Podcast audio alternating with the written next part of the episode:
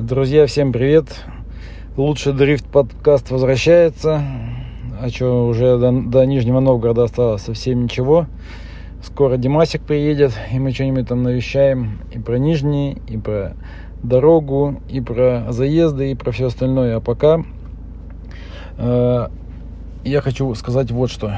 Тут был пост Алиши по поводу того, что региональные серии имеют очень крутую поддержку, и в этом году, что все так здорово и классно. А я как бы не верю в это, потому что, допустим, в Москве, если не видеть какие-то аккаунты RDSGP, то есть если не подписанным на профильные аккаунты, информация про гонки вообще почти нулевая. По сути, и RDSGP тоже очень близко к нулю стремится, потому что если раньше там было партнерство со Второй, и я видел на Вторую рекламу, то сейчас если ты не подписан на профильные аккаунты, то ты ничего нигде не увидишь. РДС Сибирь, которая прошла, тоже она там супер вялая, там участники были, погоды не было, зрителей не было, и медиапространство Красноярска, я его еще так факультативно мониторю, но тоже абсолютный ноль. То есть вообще никаких упоминаний РДС Сибири я не видел. Тоже только если вам это интересно, только если это вы целенаправленно собираете эту информацию. Поэтому что я хочу сказать?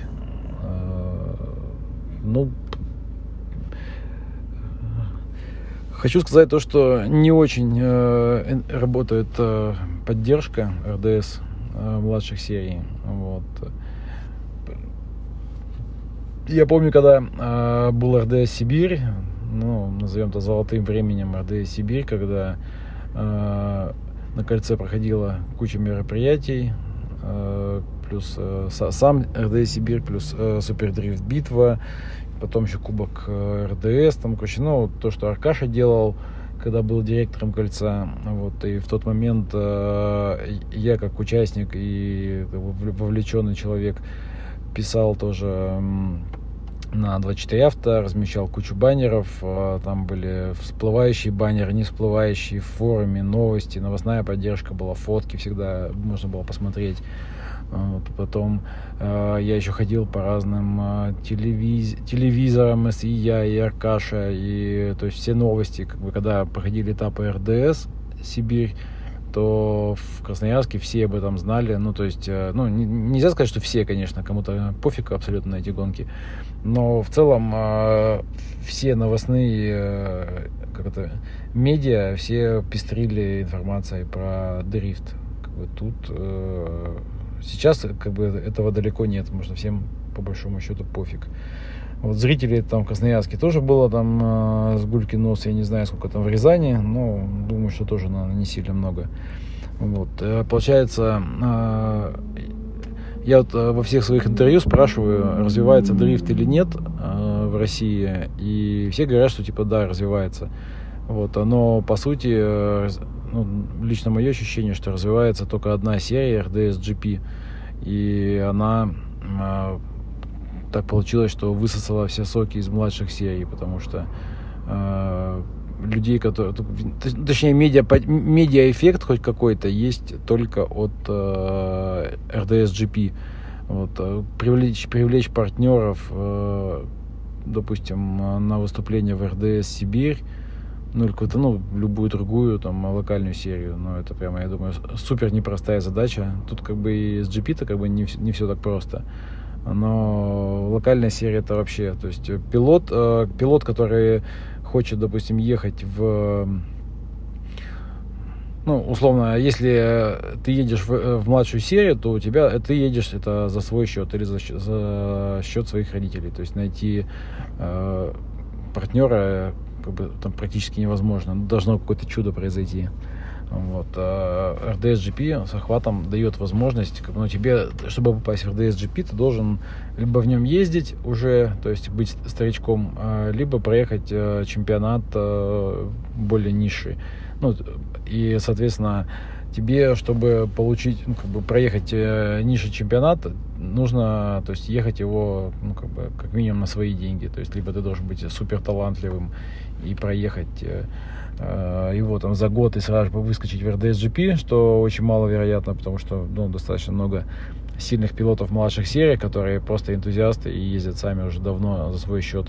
Вот, и нужно как бы в кат.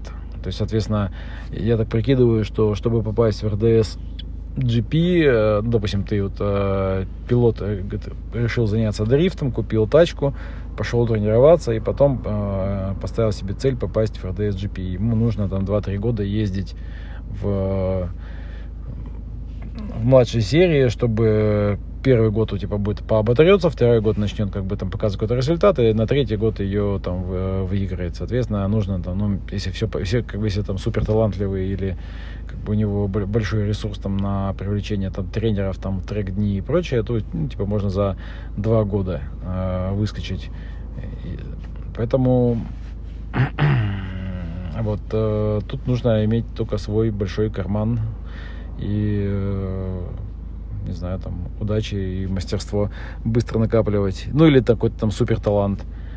Поэтому, короче, то, что Алиша считает, что поддержка у РДС младших серий хорошая, ну, я не разделяю ее оптимизм.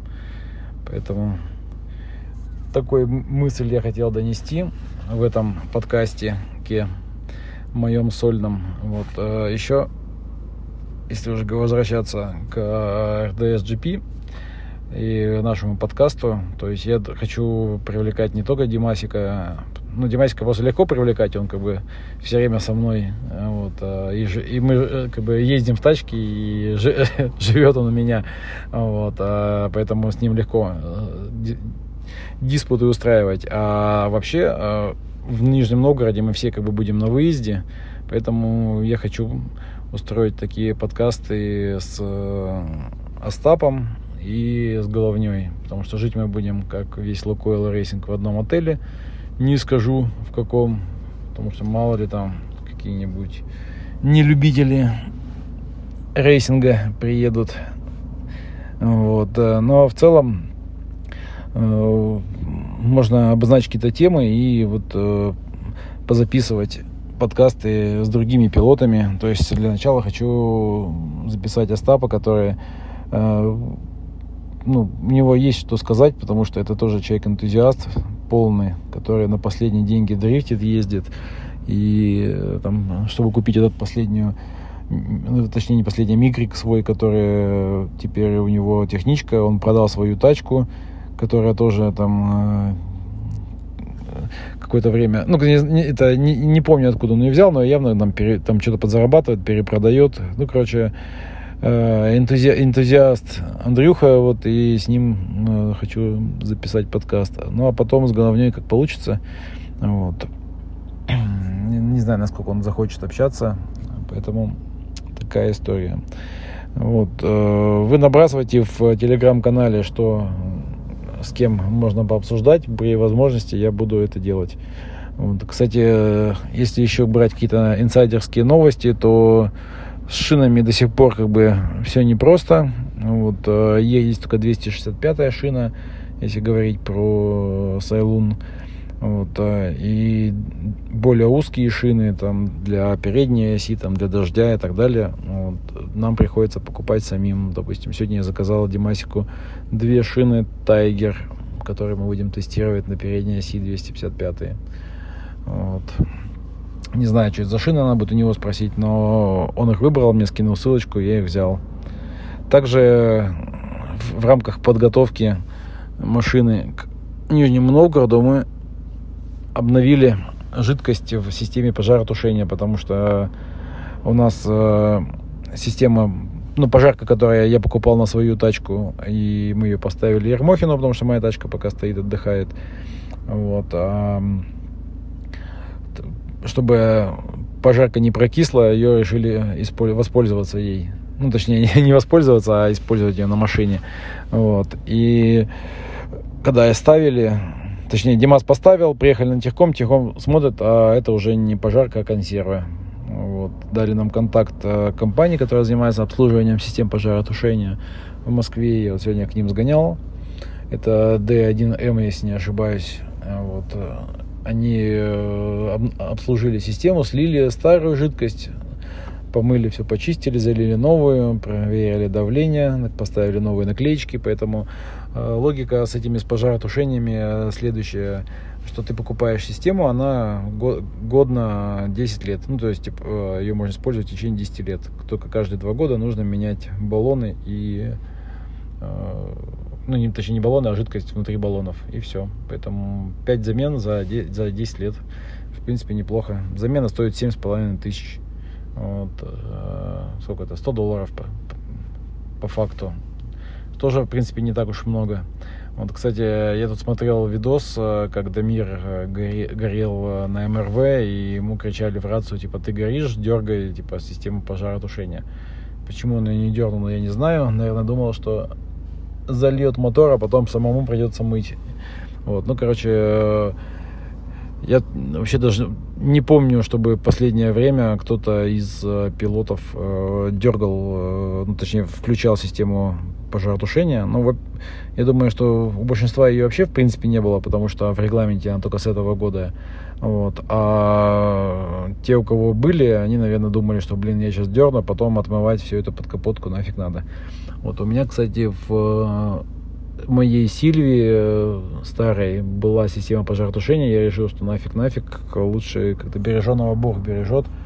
И решил поставить все-таки пожаротушение. Но, к сожалению или к счастью, я вот ни разу не горел в машинке. И поэтому система так и уехала, ни разу не использованная уже к новому покупателю. Сейчас не знаю, там... предыдущие, там, сколько владельцев, последующие, точнее, сколько владельцев было использование этой системы, или просто ее сняли, выкинули. Очень интересно посмотреть, что там с ней. Вот. Хотя, кому я тут разоливаю, мне неинтересно. У меня такая логика, если я тачку продал, то мне уже, я уже не вспоминаю о ней. То есть у меня как бы все обрывается, как бы все эмоциональная связь там с машиной, там с гонкой, там, не знаю, с квартирой, она обрывается именно в момент продажи. Потом я стараюсь не как бы как-то слово-то подобрать, не вспоминать это, не меланхолизировать на эту тему, потому что нафиг надо двигаться дальше и к новым свершениям. Поэтому вот так, что у Дрифткрафта нового не особо и много. Машина стоит в Москве, нужно поменять в ней масло. Лукойл приехал, Димас прилетает в среду, забираем топливо, забираем шины, забираем что там, инструмент собираем, цепляем тачку и мчим в Нижний. Будем там гонять и побеждать. Что еще остается делать? Результат топ-8 нас совсем не устраивает. Нужно топ-4 хотя бы. И так стабильно ехать топ-4 с попаданием на подиум. Тогда будет все хорошо. Ладно, 15 минут я выговорил свои. Всем пока. До встречи в эфире. Постараюсь записывать что-нибудь еще помимо гонок. Единственное, я еще хочу, точнее, не помимо гонок, не только на гонках. Хочу попробовать эфир звонка. Точнее, не эфир, а именно...